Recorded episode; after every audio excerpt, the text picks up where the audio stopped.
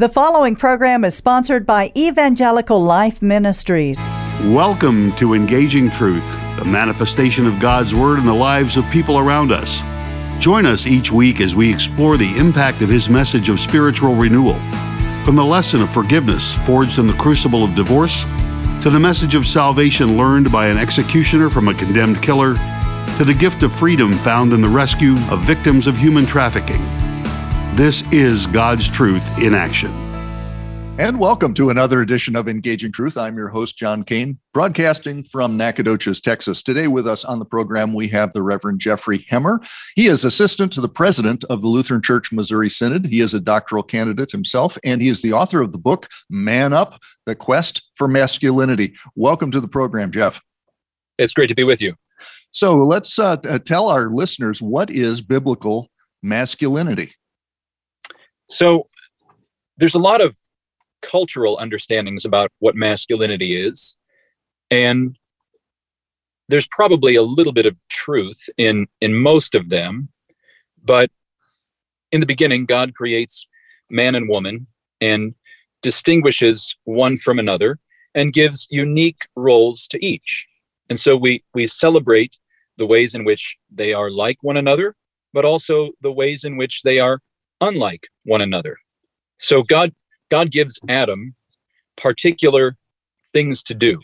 He makes him the the head uh, of creation, places him at the at the pinnacle of creation in order that he might attend to creation's flourishing, puts him there to work.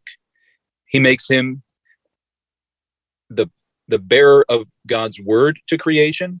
If we think about when when the serpent comes to Eve and entices her into sin, she knows what God has said because her preacher, her husband, Adam, has proclaimed the word to her, presumably.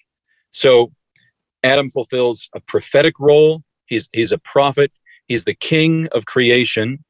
Um, and he's also, he, he fulfills a priestly role. That is, he takes the needs of his family, the needs of creation, and he brings those to to God. So he he carries out these these three roles. But then we see very quickly how all of that goes sideways when we mentioned just a second ago when the serpent comes to Eve, he doesn't come to Adam, he comes to Eve, usurps Adam's authority in that way, and then lures Eve into questioning the word itself. Has God really said? And so what happens? Well, Eve sees that the, the fruit is pleasing to the eye and good for food, and she eats and she gives some to her husband who was with her. So, just by the time you get to Genesis chapter 3, God's design for masculinity has gone completely awry. God intended Adam to be protecting his bride his family, creation, but you have instead an Adam who is self-preserving. He won't he won't put his life on the line. He won't risk his he won't he won't stick his neck out for the good of his bride when she is being attacked by by the devil, being lured into sin. He's he's self-preserving. As soon as they sin, the their eyes incline towards themselves. And so he should have been outwardly focused, focused on on the good of everyone around him, but but sin, rebellion against God does this to Adam and to all of Adam's descendants. That is, we become focused on ourselves, fixated on ourselves, selfish. So Adam becomes the exact opposite of what he was intended to be. God made man to be giving and loving and sacrificial for the good of others around him but he but sin perverts all that distorts all that and he becomes selfish so it was kind of a long roundabout way to get to an answer to the question what is biblical masculinity because we find the solution to Adam's disordered masculinity, Adam's selfishness, we find the solution for that in the second Adam. When when the second person of the eternal triune God takes it upon himself to save humanity, to be the savior of sinners, he does so in a, in a very fleshly kind of way. God becomes man, the word becomes flesh. The, the Son of God becomes the Son of Mary. So, in the second Adam, in Jesus, we see the truest picture of masculinity available. Real biblical masculinity is displayed in Christ. And if you if you distill everything Jesus said and did down to its purest essence, the one thing that Jesus was always about is the cross. He's always on a mission to the cross. And then after his crucifixion and resurrection, his church is always about the cross, always proclaiming Christ crucified, to use the language of, of St. Paul. We preach Christ crucified. And what is the cross? Well, the cross is sacrifice. So the the purest essence of what masculinity is means sacrifice. It means the giving of oneself for the good of others. Those whom a man has been given that he might serve, he uses his life as an instrument for them for their good. So, masculinity, biblical masculinity, is about sacrifice. So, you're saying that Jesus, as fully human, fully divine, eternal God who has uh, uh, taken human flesh into the Trinity, he is perfect. What about Adam? Was Adam perfect? Well, before his fall into sin, Adam was perfect. He's, he's created in the image of God. He possesses a likeness of Christ. He also possesses uh, perfect righteousness, perfect holiness, no sin at all. God looks at all of his creation at the end of the sixth day of creation, and he calls it very good. Everything he has made is good, it's functioning according to his design. And so Adam is unspoiled, uncorrupted by sin. For a, a fleeting moment in creation, Adam Adam is uh, the perfect man as well. But then but he lost it. Yeah. He loses it and and all of his children are born with this with this selfish perversion. We're not born with with Adam's perfect masculinity. Our our daughters are not born with Eve's perfect femininity. We no longer possess the the goodness that was in God's creation when he called it very good. Now we all have this distortion that that manifests itself in a variety of ways but sin ultimately is always a kind of selfishness. So that's we inherit from all of our parents all the way back to adam and eve. We inherit that that selfishness. And that is that is antithetical to masculinity. So we're we're born losing. We're born not knowing how to be good and godly men and and we're born unable to fix this perversion within us. So before we have an example of what masculinity is all men and all women need to be need to be rescued from from this perversion the this distortion out of which we we cannot free ourselves. So before jesus is an example he's he's our savior. And his his perfect sacrifice for us on the cross completely apart from from our ability to live as godly men his sacrifice for us makes us good again so Adam and Eve were the hand built prototypes, hand built by God. Uh, they rebelled and they broke everything for the rest of us. So then when we look for the holy example, the best example of, of what masculinity is, we, we look to Jesus. What, how has God given us this um, pattern? Uh, describe that for us. How, how do we function then as, as people who seek to pattern our own lives? after after Christ. Yeah, well, the the image of masculinity that we get in Christ restores all the things that that Adam was called to do, should have been doing, but but since the fall into sin is now unable to do. So a man will he'll live as these three things that Christ is. He will be prophet, priest, and king to his family anew. Um, he'll exercise loving dominion, reign like a king, um, not a, not a kind of selfish reign where everyone uh, just does what, what the king demands for the good of the king, but a loving kind of dominion for the good of everyone entrusted to his care. A man will be the prophet, the steward of the word of God. Um, he will catechize and, and teach and instruct his family in the word of God. Um, he'll be the priest, the one to, to gather the, the needs and the prayers and the petitions of the people that he's called to serve and to bring those before the, the throne of God the Father. So he carries out those things. Um, he he loves with a similar kind of Christ-like love. Again, a love that's not not perverted, not distorted by selfishness, but a love that's that's purely and perfectly selfless. In in the way that Paul describes love in First Corinthians, that love is patient and kind. It's not self-interested. Um, this is the kind of love that we only find in Christ. He models that kind of love perfectly. And so what you say of love in First Corinthians, you could say about about Christ, that he is patient and kind. He does not envy. He does not boast.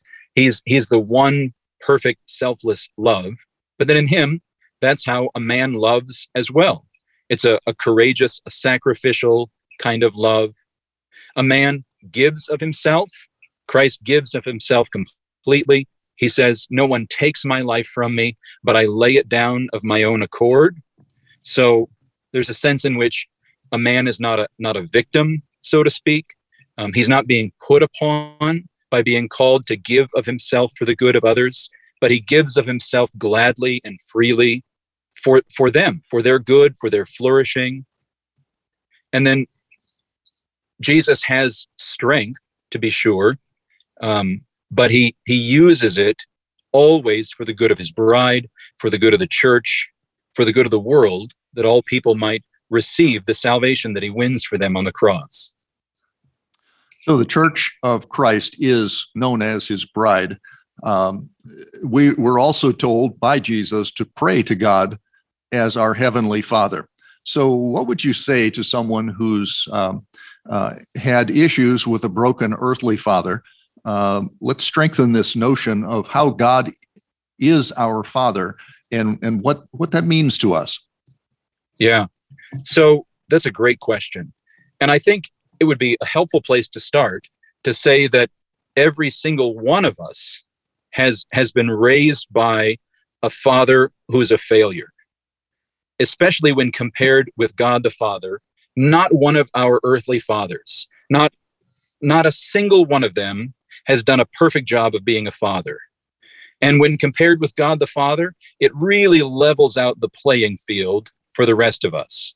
Even the most egregious evil father, um, when compared with, with the best human father we can think of, they're, they're only different by, by very slim margins when you compare them to the, the perfect goodness of God the Father.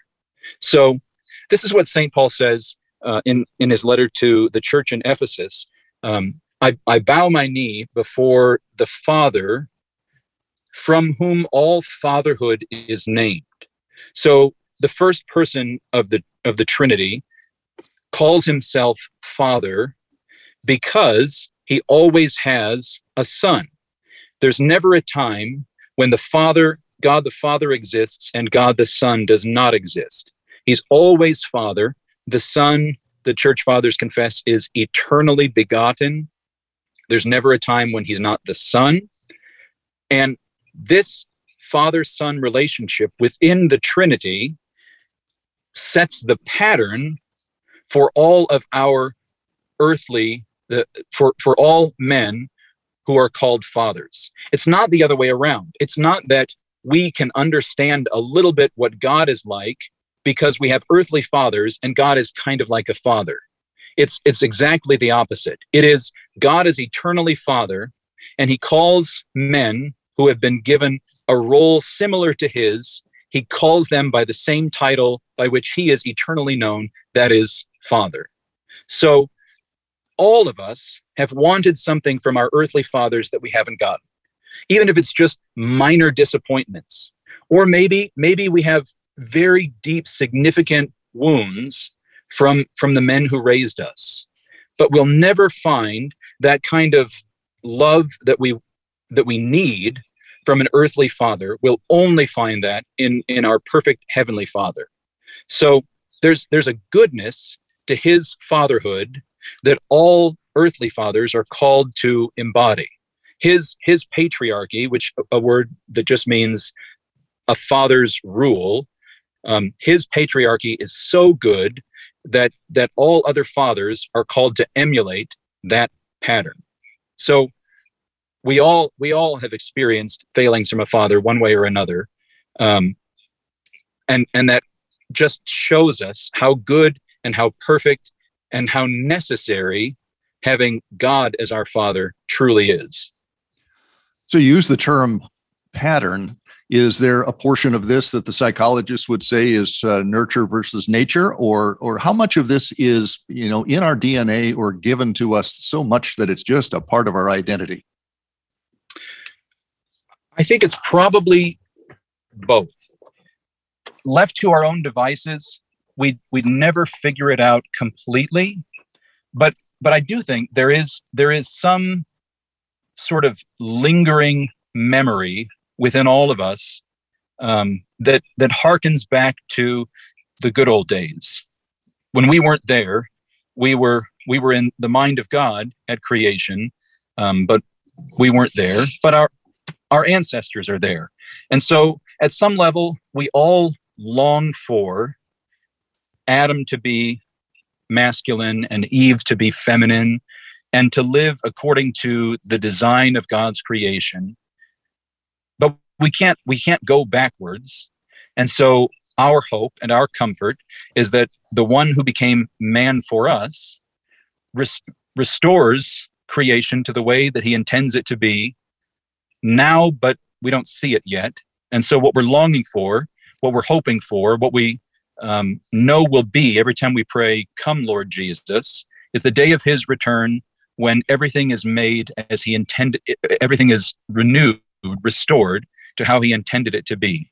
So, there's kind of, it's both, right? We're, we're sort of remembering what we should have had even though we never actually experienced it and we're and we're longing looking forward to um, the the restoration of the way things would have been had sin not knocked everything off course. So we wouldn't we wouldn't ever really get there being men, but we do sort of know there's something um, something visceral, something innate still within us that that knows this is what we should do. And even when right, even when we when we read stories of sacrifice and and it sort of stirs up something within us. I think that's why, um, because because the cross is so true, um, and and men are called to this kind of sacrifice in in in such a true way that that pervades all the rest of our stories, and it it causes us to sort of harken back to what we know things should be.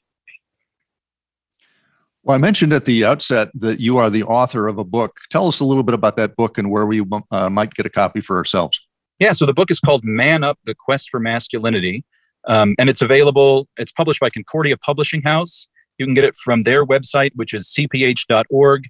Um, it's also on Amazon, um, available at uh, another of uh, uh, almost any other online bookseller. Um, or you can uh, talk to your pastor. If he doesn't have a copy, you should probably uh, get one for him. Um, gives gives them out to the men in your congregation um, because it's not a book about me uh, and it's not it's not a everybody should should be manly like this Hemmer guy. It's it's a book completely about Jesus. So uh, dispel any any notions that uh, that masculinity is about any one of us emulating any other man because even though we encourage one another in this endeavor to be good godly men um, we we find the the only perfect example in the good man jesus so it's it's a book about Jesus, um, but I think there's a lot of there. We wrestle with a lot of the the texts uh, from Scripture. We we dig into the accounts of creation. Um, I talk a lot about uh, Ephesians five and and what it means that Jesus is is the perfect husband. And then because every guy likes the the practical stuff, you got to slog through you know the first two thirds of the book to get to the practical stuff at the end. But the the practical stuff only makes sense once we've really sort of built this foundation of masculinity on Jesus himself. God's original intent for us will be fulfilled someday a day we all look forward to. We'll come back to our guest in just a moment. But first, I wanted to tell our listeners that you can visit our program's website, elmhouston.org, and there you can read more about us. You can find shortcuts to our Facebook, Instagram, Twitter, and YouTube accounts. You can donate to our uh, support through that uh, webpage. From our Facebook page, you can also find podcasts of our past programming. All of our on the air hosts are volunteers, so uh, I'd like you to know your donations will truly go far to help us purchase radio airtime. We strive to have a wide variety of interviews with people who are creatively sharing the good news of Jesus Christ at this place we call the intersection of where faith meets life. You may also write us at ELM Houston, P.O. Box 568, Cypress, Texas 77410. Now back to Reverend Hemmer. Jeff, tell us a little bit about what fathers should do. So the first thing, the most important thing a father can do is is not to be a good father. It's to be a good example of repentance. So a father should model what to do when he's wrong. He should acknowledge his shortcomings. He should he should confess them to the to the people whom he has hurt, his, wife, his children, people in his community, whoever, and he should model what what someone who is uh, repentant, contrite, broken over his sin should do with his sin, and that is receive the Lord's forgiveness. So this this is the first thing a father should do: model repentance and forgiveness, honest acknowledgement, ownership of one's sin, and finding forgiveness full and complete payment for our sins given to us freely for the sake of Jesus. That's what a father should do. He should model repentance and forgiveness. He should he should be not just taking his family to church, but he should be leading his family in worship at church. He should be participating in the service, singing the hymns, helping helping his family follow along the service, and then uh, living from that that Sunday morning service he should be gathering his family together daily in the word and, and privately. He should be praying for his wife and his children and his community. So he has sort of the, the public act of presiding over his family, continuing to be um, the, the prophet for them, the, the pastor to his family. And, and privately, he's, he's also interceding for them, collecting their, their needs and bringing them to God the Father, knowing that he can't do everything his family needs but entrusting them, just like he entrusts himself to his heavenly father's provision, entrusts his family to his heavenly father's provision. And then he should be diligently catechizing, teaching his family the truths of the word of God, pointing so, them to the, the savior of sinners, Jesus on the cross.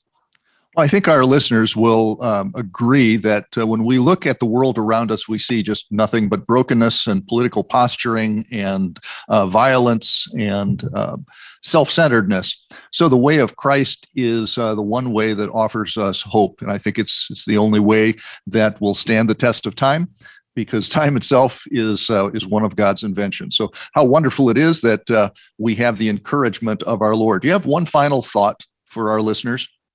Yeah, you you mentioned all the the uh, sort of problems culturally that that surround us, and in the culture, uh, masculinity is often criticized as toxic, but it's not. It's biblical masculinity can never be toxic because Jesus isn't toxic. Masculinity is always for the good of those a man has been entrusted with with the responsibility of loving and serving. It's always good for those around a man. And it is a positive force in our culture for good. And and it's not a kind of uh, excuse for selfishness. It's always a call to sacrifice. And that's never toxic. Very good. Thank you for those words. Join us again real soon for another edition of engaging truth. Goodbye